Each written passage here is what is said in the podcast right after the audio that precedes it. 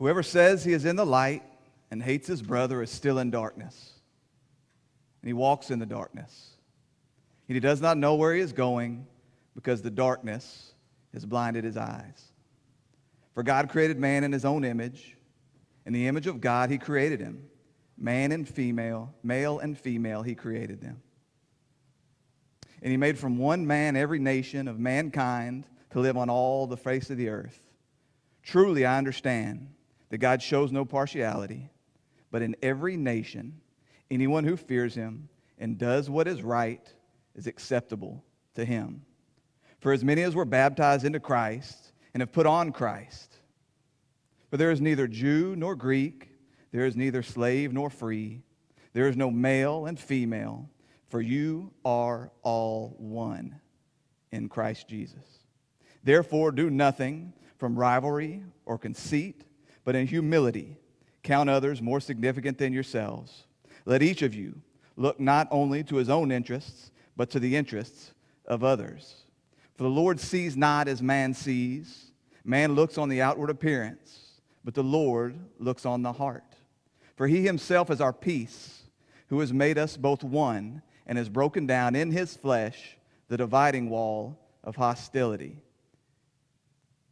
Yet have you made these distinctions among yourselves and become judges with evil thoughts? If you show partiality, you're committing sin and are convicted by the law as transgressors.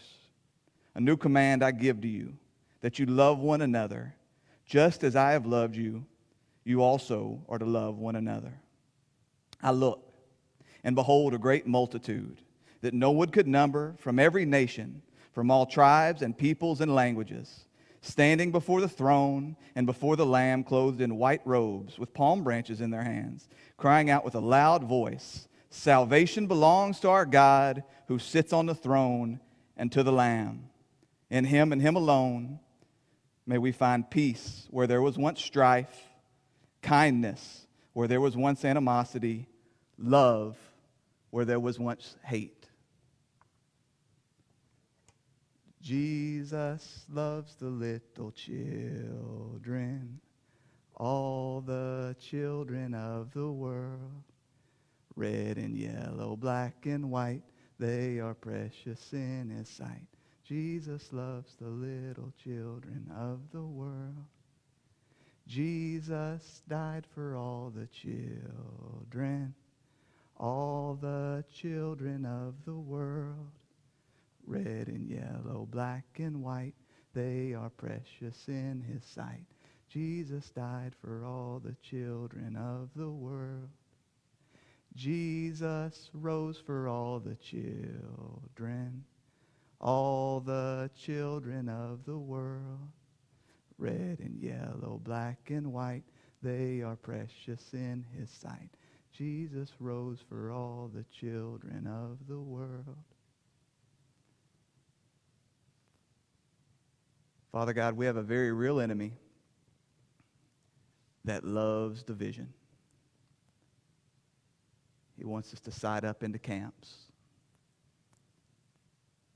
He wants us to hate. He wants us to distrust. He wants us to burn and riot.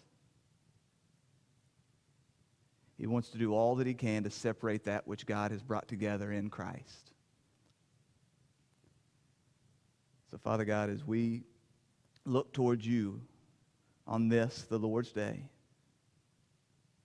may we be reminded that the answers to everything is Him. That in Christ there is justice, in Christ there is peace, in Christ there is forgiveness, in Christ there is redemption, and in Christ there is salvation. And that to look anywhere other than to Him will lead to frustration and anger and wrath and division. Help us to trust in Him fully to reflect him faithfully, and to preach him fearlessly. For it's in his precious name we pray. Amen. So, in case you were wondering what was going on in the Seal household this morning, they were all doing this as their daddy sang on.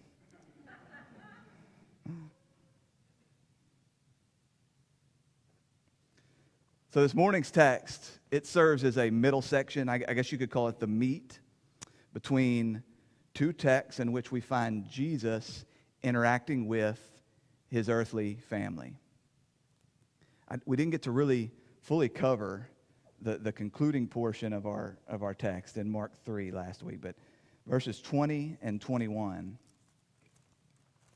went like this. Then he went home, and the crowd gathered again, so that they could not even eat. And when his family heard it, they went out to seize him, for they were saying, He is out of his mind. You'll remember that Jesus had, had gone to Nazareth before he officially made Capernaum there in Galilee his home. Jesus had gone to Nazareth and he had taught there in the synagogues and he had explained to them that because they were never going to be able to see him as anything more than a carpenter's son, he was not going to perform miracles there before them. They weren't going to see some of the things that the rest of the world would see. And you remember they took him out to a cliff and they planned on throwing him off of the cliff and to his death. And he just passed, passed right through and he headed on to Capernaum. Well, so you see, by, by this point, the word of what Jesus had done had surely reached his hometown. And you can just imagine the conversations taking place around the table where he once ate supper with his siblings. You know, we always knew Jesus was weird. He was perfect. What kid's perfect? And he seemed to love the law and he seemed to care about the things of God more than any normal boy should. But this is a bit much. But Mary knew. The angel Gabriel had come and told Mary who her son would be. She had seen the wise men and the shepherds. She had witnessed all this, but they hadn't. They just knew Jesus as their big brother. They didn't understand the promises. And so while she treasured these things in her heart, and maybe she tried to help them to understand, they just didn't get it. They hadn't been there 30 years earlier. And so as word reached them, they said, and, and it's this imperfect tense, like they kept saying. You can imagine them sitting around meal after meal going, Did you hear what he did today? They said he's out of his mind. Jesus is crazy. He's a lunatic. And so then perhaps to rescue their brother, but probably more likely out of fear for their own family name, they decided that they were going to go get him. They were going to go seize him, take him against his will. They were going to put him into the loony bin. They were going to force him to come back and stop this stuff that he was doing. And church, I think this is a healthy reminder to us that if the family of Jesus Christ finds him to be crazy, how much more so our families when we follow after him? Even, even people within the church, even people that we call our faith family at times, to go all in for Jesus Christ the way that the gospel demands, they're going to find us lunatics, radicals, fanatical.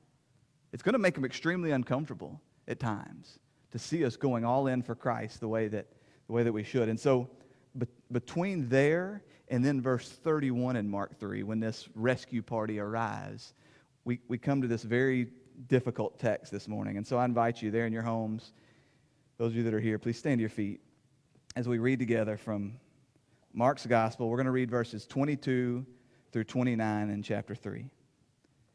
And the scribes who came down from Jerusalem were saying, He is possessed by Beelzebul, and by the prince of demons he cast out the demons. And he called them to him, and he said to them in parables, How can Satan cast out Satan? If a kingdom is divided itself, that kingdom cannot stand. And if a house is divided against itself, that house will not be able to stand. And if Satan has risen up against himself and is divided, he cannot stand, but is coming to an end. But no one can enter a strong man's house and plunder his goods unless he first binds the strong man. Then indeed he may plunder his house. Truly I say to you, all sin will be forgiven the children of man, and whatever blasphemies they utter. But whoever blasphemes against the Holy Spirit never has forgiveness, but is guilty of an eternal sin. For they were saying, He has an unclean spirit. Blessed be the reading of God's holy word. You may be seated. Father God, would you make this book live to me? In it, would you show me yourself? Would you show me myself? Would you show me my Savior? Would you make this book live to me? In your Son's precious name we pray. Amen. So Jesus' family was not the only group that had caught wind of what he was doing. Word had traveled south into Jerusalem. And you know that throughout the first three chapters, two and a half chapters of Mark's gospel, we have seen Jesus encountering scribes and Pharisees and people that were dispersed throughout the land. But now it was time for a delegation from the capital to come out and shut this thing down. They were going to go show those poor, stupid hicks up north what was happening, who this Jesus really was. And this wasn't a fact finding mission, they had already made up their minds. They knew who Jesus was, and they were going to confront him right here. And so it says here that the scribes came down from Jerusalem. Remember now, it's always down from Jerusalem, even if you're headed north, because Jerusalem truly is a city on a hill. 800 meters above sea level. So it's always down, even if you're headed north. And so they're coming down. And then Matthew tells us that yet another possessed man has been brought to Jesus. This poor guy is, he is blind and he's dumb. He, he can't see and he can't speak. And so then, as Jesus often does, he heals the man completely, totally, instantaneously. He heals him. The man can see, the man can speak. He's performed yet another wonderful miracle right before these guys. And they can't pretend like it didn't just happen. He was doing these things in public. And he was doing these things with people that had real families and real friends and people that knew that they had been sick or possessed or oppressed for years. And so they couldn't pretend like these miracles weren't happening. They couldn't just write them off as some kind of, some kind of showy something. They had to address the fact that, yes, in fact, Jesus was doing the impossible. Jesus was acting in supernatural ways. The authority that he possessed and the power that he, he demonstrated for them, it was just far too obvious for everybody else. And so, instead of recognizing him as the Son of God, they came to this conclusion. He is possessed by Beelzebul, and by the prince of demons, he casts out demons. Rather than denying his supernatural powers, they accredited them to demons. So you see the name here, Beelzebul. Some of your translations, like a New King James translation, some of those, they'll have Beelzebub there. Beelzebul is a Canaanite god. Was, the, the name means Lord of the house or Lord of the temple. But when you take the L and you change it to a B, it's a way of mocking him because that means Lord of the flies or Lord of the poop. I taught that to my girls this week. We need not fear Satan, the Lord of the poop. And nowhere in Scripture, though, do we see a, a, a direct tie between Beelzebul, Beelzebub, and Satan. And yet, context here makes it very clear that they're attributing this work to Satan. They're, they're claiming that Jesus Christ is possessed. But this charge doesn't even make sense. Like, like you don't have to be some great philosopher, you don't have to be some, some grand debater in order to show why this, this argument is just ridiculous. And so Jesus sets them straight. Verse 23 and he called them to him, and he said to them in parables, How can Satan cast out Satan? If a kingdom is divided against itself, that kingdom cannot stand. And if a house is divided against itself, that house will not be able to stand. And if a Satan has risen up against himself and is divided, he cannot stand, but he is coming to an end. How, how would Satan cast himself out? These demons were following after Satan, they were one with Satan. Their kingdom was the same. They had followed him in his rebellion against God. They had been cast down to earth along with him. Truly, he was their prince, he was their God. What sense then would it make for Satan to cast out his own demons, for Satan to cast out himself? Remembering that Satan's war that he waged, Satan's goal and all that he did was to kill, steal, and destroy, to capture souls, to undo the kingdom of God, to delay his coming, and to do it all in secret. He wanted to blend in. He didn't want to be exposed. That's why we see this reaction from the demons as they come into contact with Jesus. So, what sense would it make for Satan to expose his own demons? It, it just doesn't make any sense. This is a house divided. This is a civil war. This is a kingdom that cannot stand. Satan is evil, but he's not stupid. And so, this argument that these men are coming, it makes absolutely no sense. Matthew tells us that Jesus goes on to make it even more clear. You'll remember that at Jesus' baptism, we see this this picture of the Holy Spirit in the form of a dove coming to rest upon Jesus. And we talked then a great deal about the fact that everything that Jesus would do in his ministry, he would do through the power of the Holy Spirit. In his humanity, he needed the fullness of the Holy Spirit, the Holy Spirit beyond measure, to do all these things that he's doing. And he tells them, No, it's by the Spirit of God that I cast out demons. And if that is so, then the kingdom of God has come upon you. This isn't the kingdom of Satan turning on the kingdom of Satan. This is the kingdom of God coming and waging war against the kingdom of darkness, capturing back this place. The true king has come. He's undoing everything that this kingdom of darkness sets out to do physical, spiritual, the re- rescuing of souls from him. And make no mistake, the Lord of flies is no match for the Lord of the universe. No chance that he could stand. And so Jesus says, verse 27, But no one can enter a strong man's house and plunder his goods unless he first binds the strong man. Then indeed he may plunder his house. You can't just walk into a strong man's house and just take his stuff. He's going to whoop you, or he's going to kill you, or he's going to do something there unless you're a stronger man. The strong man will resist unless the stronger man comes and binds him. Obviously, pointing our hearts forward to the end of days when the dragon, the serpent, will be chained and, catch, and, and cast down into the lake of fire and sulfur.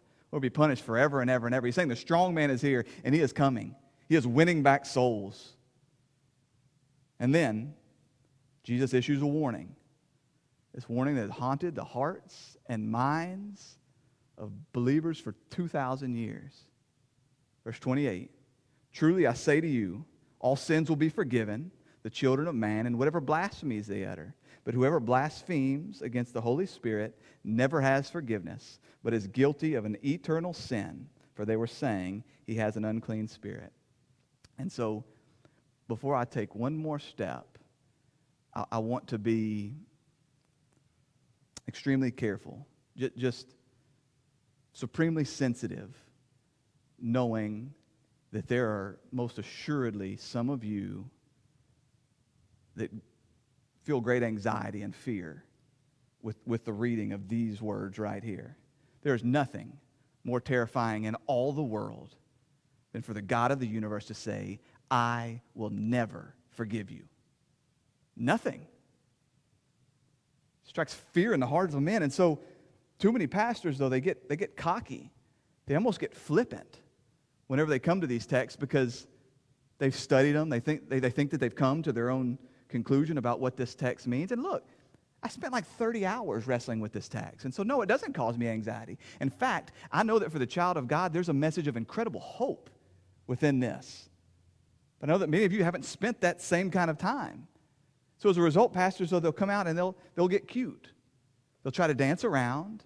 They'll allow you to sit there and squirm for 15 or 20 minutes, genuinely terrified for the eternity of yourself or somebody that you love.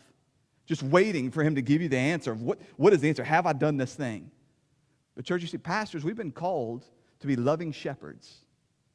Our first job is to minister to your souls. It's not to wow you with our wisdom and the great number of words that we can speak before you. And so it, it, it, reminds me, the situation, it reminds me of when we went to the hospital to have our first little girl, Annie. I was, I, I was thinking about that, Rusty, as you're up there, you're up there baptizing and, the, and that relationship. And I remember I was young, 20, I guess we were, I was 23, something like that. And, and Annie's, Annie's born, my oldest. And I go down to the nursery to look through the glass you know, you get to go look through the glass at your, at your babies. And I go down there, and the doctor had come in, and he was being, he was being rough with, with these newborn babies. I mean, he wasn't like hitting them or, or, or anything outright abusive, but just a whole lot rougher with a less than one day old baby than I would have preferred. And so I caught him as he was coming back down the hall to, to go down and give a report to my wife. I said, Hey, man, you're, you're, you're being awfully, awfully rough with those newborn babies down there. And he said, Yeah, you know, man, new parents, they just don't understand. You don't have to be as delicate with these babies as you think. They're not made of glass. Clearly, he was trying to make a point to me. And I said, Dude, you need to listen to me. You may deal with hundreds of babies every month, every year, but that's my only one. And you're going to figure out a way to be more careful with her next time. Do you understand? He wasn't intimidated. Probably as soon as I walked away, he probably roughed her up. But here's the thing I may have dealt with this text dozens of times before this morning. But for some of you, you may, for the very first time in your life, be considering the fact that the God of the universe may be looking at you and saying, I will never forgive you. So I need to be careful. I need to be exceedingly gentle in the way that I handle this text. And so I want you to listen to me very, very closely before we take one step further. If you are sitting there in your home or in your seat and you are filled with fear, or perhaps anxiety that you have committed this unforgivable sin of blaspheming the Holy Spirit, then you almost assuredly have not. That fear, in and of itself, gives evidence that you have not committed this sin. The great English commentator, Matthew Henry, says this Those who fear they have committed this sin give a good sign that they have not. The German American theologian, Louis Berkhof, we may be reasonably sure that those who fear that they have committed this sin and worry about this, and they desire that other people would pray for them, have not committed it. Do you hear me? Even if you don't understand what the sin is, if you are filled with fear, if you desire people to pray for you, if you are you understand the danger that would come with committing a sin such as this, you are probably safe. Put your soul at rest. I pray that, that you you would unburden your soul so that you can hear the, the message of hope that comes as we walk through the rest of this text and hear Jesus calling out to us in this.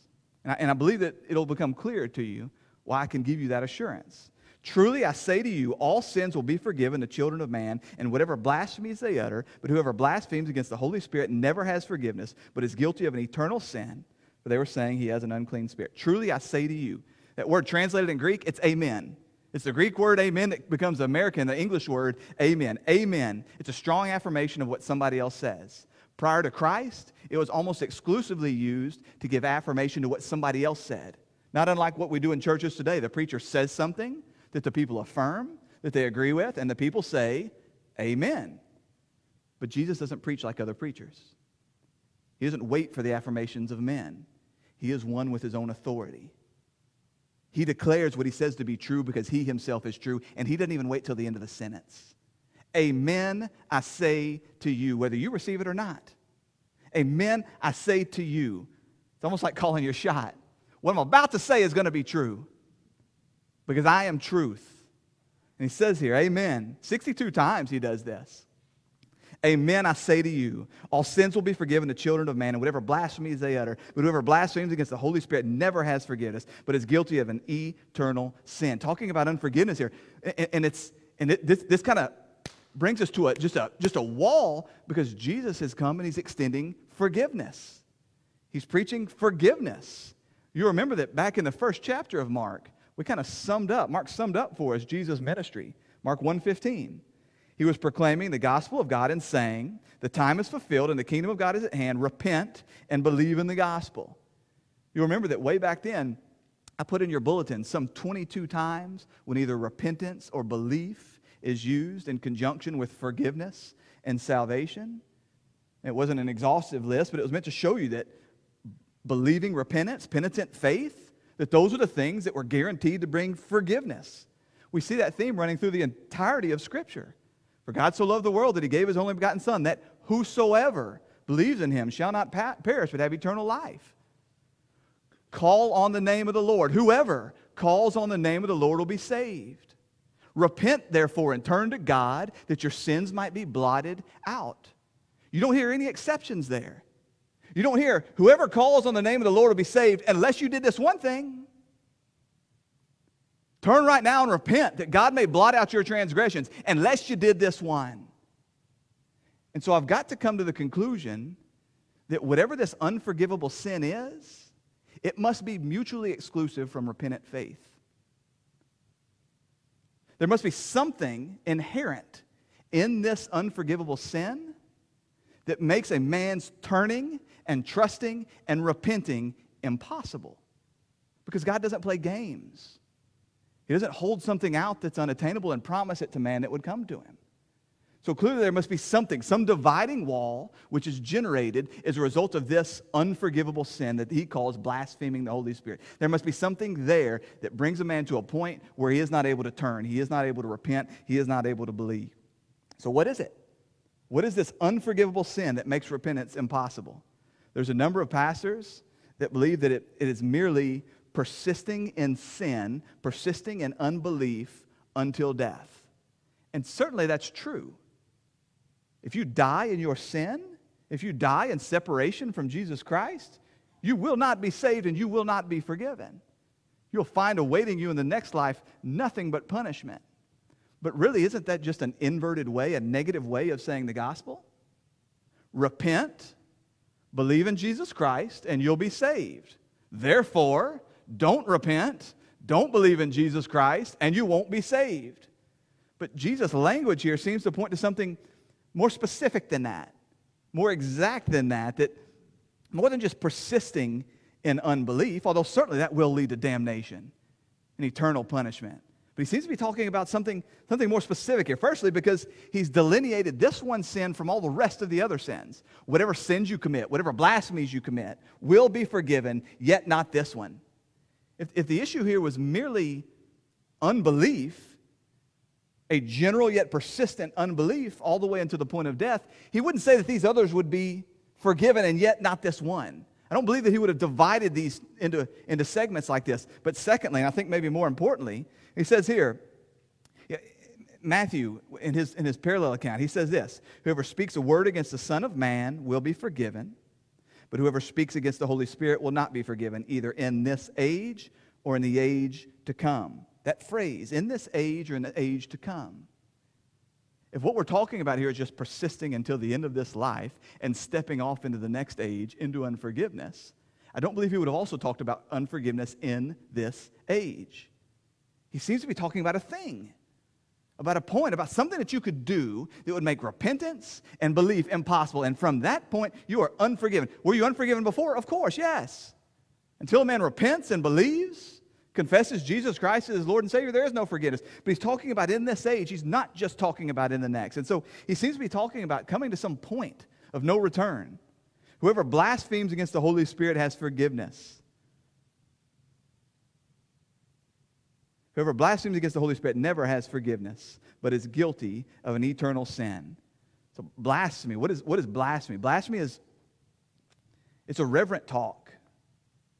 It's, it's scandalous talk. It's, it's slander and speaking untruth about God. It's the opposite of worship. It's the opposite of giving God the glory that He's due.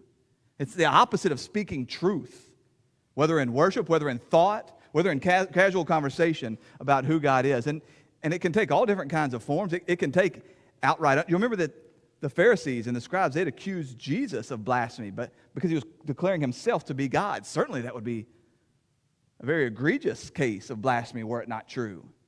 But it can be much more seemingly innocuous, like in a moment of exasperation or excitement, declaring, Oh my God.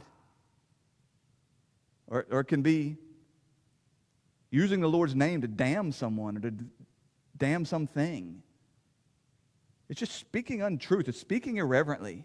That's what it means to, to blaspheme God. And what he's saying here is that these things, these words, which attempt to desecrate the holiness of God, they will be forgiven to speak that way about God, to speak that way about Jesus Christ, to speak that way about man, that combined with all the other sins in Jesus Christ, repentance and faith, you will be forgiven.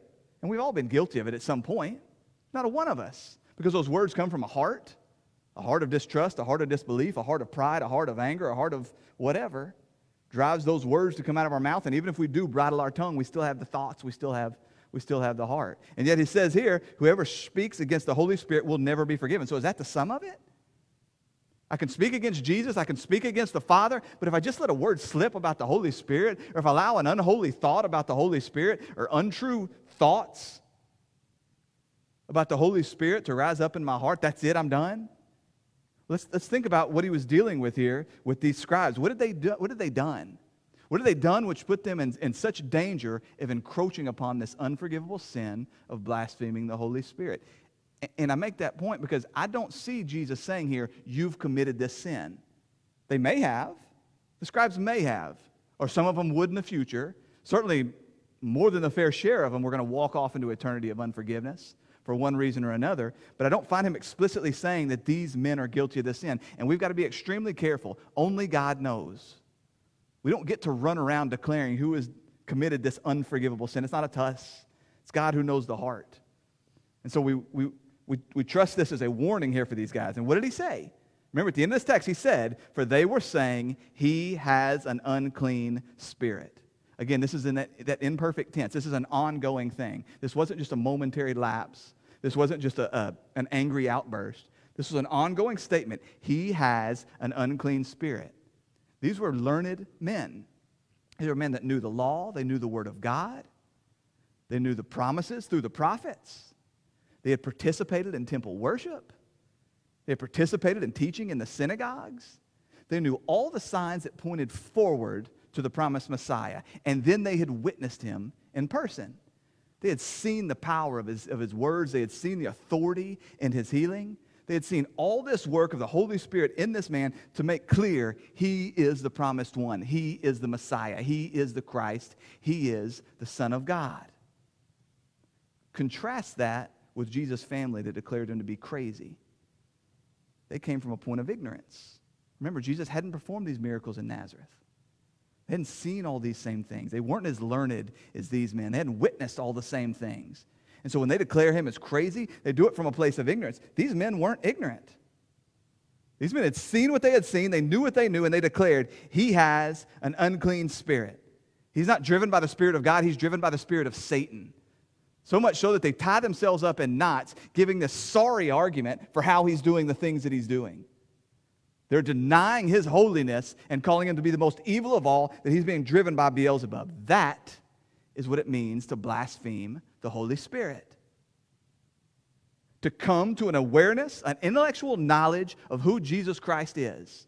Not to be ignorant, not to have never heard, not even to have doubts, but to come to an intellectual knowledge of who Jesus Christ is, to come into contact with the working of the Holy Spirit, to see his power, to see his attestation, to see his work, to come under the conviction, the knowledge, the understanding of these things, and at the end of it to declare, he is evil. That is the work of Satan, not the work of God. To willfully reject and slander the Holy Spirit's, I can't come up with another word, attestation that he is the Christ, that he is the Son of God. And again, this is, a, this is a monumental difference between these guys and those that are acting out of ignorance, like his family. Or even like a man like Nicodemus, that needed to know more, wanted to know more. Or a man like John the Baptist. Hey, are you really the one? He had seen the same things. And yet in his heart, he said, I need to know more. I need more evidence. I need more something to show me. These scribes and Pharisees, they knew. They knew and they rejected.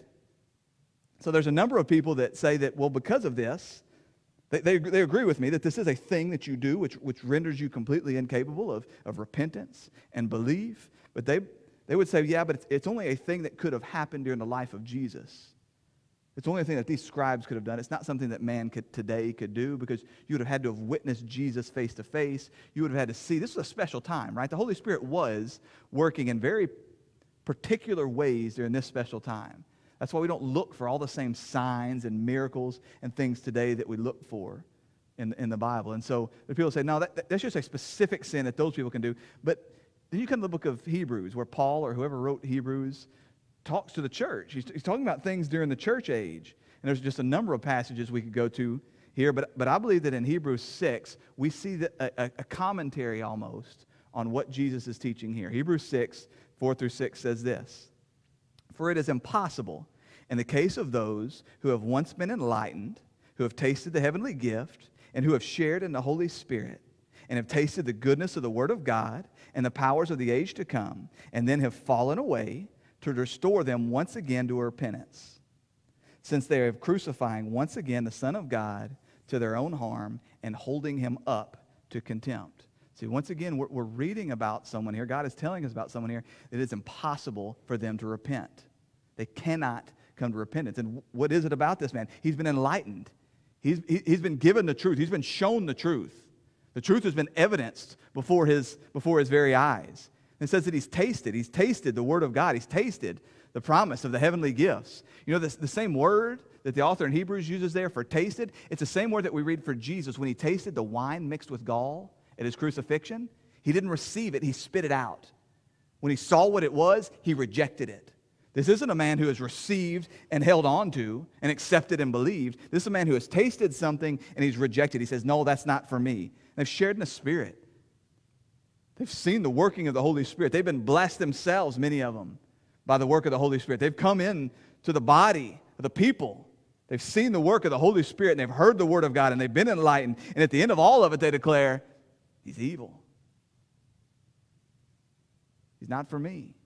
It says here that's to crucify Jesus Christ again. It's to put him on trial. You come into this place and you put Jesus Christ on trial. Let me see who this Jesus is. Let me see what he has done. Let me see the power of His Spirit at work. And then I will decide for myself whether or not He's worthy of following, whether or not He's truly the Son of God, whether or not forgiveness is really found in Him. To put Him on trust, to hold Him in contempt. This isn't This isn't backsliding of a believer, right? This isn't just a believer coming to Christ and then falling back into their own patterns of sin because God promises that, that, there is blessing and forgiveness that can be found there. Look at the prodigal son. You can wander away and then, and then come back. And, and this, isn't, this isn't the loss of salvation in the life of a believer because Jesus assures us that all who call in the name of the Lord will be saved and that it is in his hands that we are secure, that he holds tightly to us all the way until the end, that we will not break free and that no one will snatch us from his hand. And so it's, it's, it's not that. This is true apostasy. These are men and women, many of whom would claim themselves to be part of the church, part of the body. Then, after tasting and being enlightened and sharing, they declare, Now, he's not for me, he's evil. Now, the scribes and the Pharisees, they weren't apostatizing, they had never declared themselves, but it's the same spirit. Spirit that sees the work, that comes to the knowledge and the understanding, and then walks away. That is the person that is unable to be brought to repentance. Because think about it how does God bring about repentance? How does he bring about faith and repentance? It's by the illumination of the Holy Spirit. It's by bringing men and women to an understanding of who Jesus is and a conviction that that's who he is. A conviction that the gospel is true. How then would this person be reached? Either the person that Jesus is warning, uh, warning about there with the scribes or the man in Hebrews 6. It's not that he doesn't know the gospel, it's not that he hasn't heard the gospel. And so bringing them to the knowledge of the truth, persuasion of the truth, that won't work because they already know the truth. It's not that they haven't seen the working of the Holy Spirit, and so you can't, the Holy Spirit is not going to work these signs before them, these, show His power before them, demonstrate His power in their life. They've already seen it, they've already tasted it. They've inoculated themselves to the Holy Spirit. They've hardened themselves to the point that the Holy Spirit will withdraw from them completely and leave them there. By the work of the Holy Spirit that you are brought to repentance and to faith. And they have so hardened themselves that the Holy Spirit will pull back and they will find no forgiveness in this age or in the age to come. This also isn't the same thing as quenching or resisting of the Holy Spirit. We see, we, we see throughout the letters warnings against that, but then encouragements to turn back. We, we see it in Ephesians 4, Acts 7, 1 Thessalonians 5, times when it talks about ways in which we could grieve or we could offend or we could resist we could quench the work of the Holy Spirit, and how we're then called to, to return, to turn back, that forgiveness and blessing can be found there. Again, this is to come into full contact, understanding, knowledge, sharing the power, and say, that is evil. It is not for me. we go back to Louis Berkhof. He says it better than I can. One of his books on systematic theology. He says this This sin consists in the conscious, malicious, and willful rejection and slander against evidence and conviction of the testimony of the Holy Spirit respecting the grace of God in Christ, attributing it out of hatred and enmity toward the prince of darkness. In committing that sin, man willfully, maliciously, and intentionally attributes what is clearly recognized as the work of God to the influence and operation of Satan. This sin consists not in doubting the truth, not in a sinful denial of the truth, but in contradiction of it that goes contrary to the conviction of the mind, to the illumination of the conscience, and to even the verdict of the heart. This is to see and believe and yet still walk away. This isn't to have doubts. This isn't to sinfully resist at a point. This is to come to an understanding and an awareness where your heart cries out and says, This is real. He is the king. Your mind knows there is no other way from salvation to salvation apart from Him. And you go, no, no, not for me. What a horrible place to be in. Listen, I've felt those times of turmoil in my life when my heart knew what was right to do and I just wouldn't do it. Like a little boy just destroying his toys just to get even with who knows who. That's the picture of the man that he's, that he's talking about here. What a horrendous place to be. And the sad part is, you won't even care. Because you've declared God's Spirit to be evil? You declared that way to not be righteous and just, and so you don't even care about the fact that you've offended Him. You don't even care about the fact that you don't have forgiveness in this moment. That's why I said earlier if you have fear in your heart, if you want God's forgiveness, you would ask people to pray for you about this. That's great evidence that you haven't done this. Now, sure, the person that's committed this sin, there will be sorrow over the repercussions, there will be a sadness. There may even be a longing for blessing. I believe that's what we see in Hebrews 12 when he talks about Esau. It says that through tears, Esau sought repentance and yet could not find a place.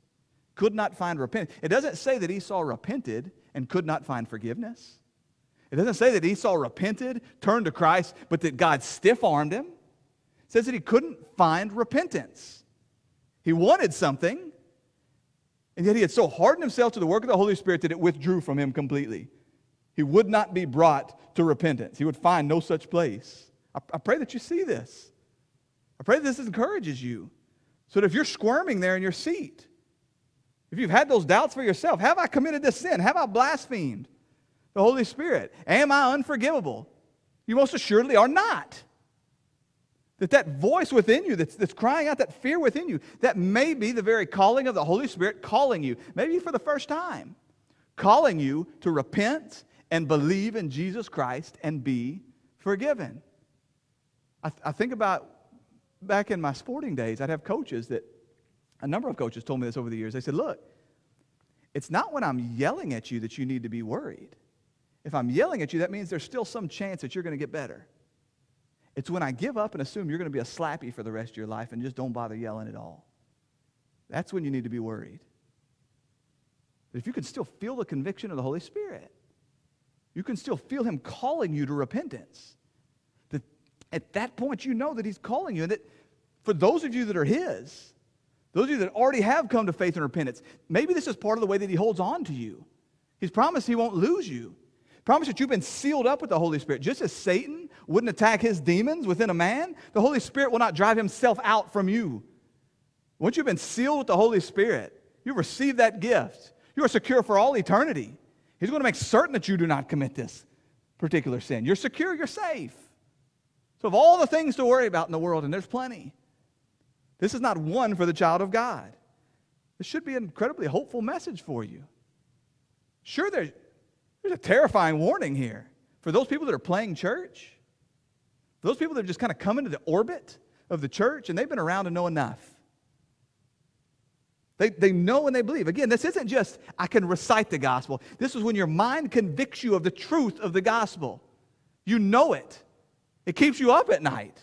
You know Jesus Christ is the Son of God and He is the way. And you feel the conviction of your sin in your hearts. You know, I'm a sinner, and apart from Jesus Christ, there is no salvation. I've got to turn to Him because I can't fix this thing on my own. And then you come to the end of that and you go, No, that's not for me. I don't want it. I know it's true. I believe there's no other way. But I declare His way to be evil and I reject it completely. There's, there's incredible fear that should come there. There's great danger of blaspheming the Holy Spirit. And if that's where you're at this morning, then I plead with you. Scripture tells us if you hear the Lord's voice, if you hear the, hear the voice of the Holy Spirit, if you hear His calling, do not harden your hearts as in the rebellion. You'll know when that day comes. So today's the day. Call on the name of the Lord and be saved. It is not too late. Call on the name of the Lord and be saved. But if you are a child of God, if you are His, would you meditate on these words in verse 28? Find the hope and the peace that is here. Truly, amen, I say to you, all sins will be forgiven of the children of man. Unalterably, irrevocably promised from the King of the universe, all sins will be forgiven. How many times have people come to me and they said, I think I've done too much? I am too far gone. If you knew the things that I've done, there is no way that God could forgive me. There's no way that I could have a place in the kingdom of God. I've resisted for too long. I've run for too long. I've gone too deep in my sin. You have no idea, and there is no way. And he's saying, Yes, I do know. And I paid the price, and forgiveness is offered, just like forgiveness for adultery and murder, murder was offered to a man like King David. Just like forgiveness for pride was offered to James and John. Just like forgiveness for doubt was offered to Thomas. Just like forgiveness for turning and running like a coward and denying Jesus Christ himself, like the Apostle Peter. Just like chasing down, persecuting, and killing Christians, like the Apostle Paul. Yes, friend, I think there is forgiveness for you. If you would turn, repent, and believe in Jesus Christ, he says, You will be forgiven. There is nothing more terrifying in all the world than to hear the God of the universe look at you and say, I will never forgive you. But there is nothing that will put more joy in your heart, more assurance in your walk, more hope in your heart than to have that very same God look at you and say, You are forgiven forever in this age and in the next because of my work and my son Jesus Christ, his atoning death, his powerful resurrection. If you would place your hope and faith in him, you are forgiven. Father God, we praise you and we thank you. Father, we, uh, we thank you for the promise of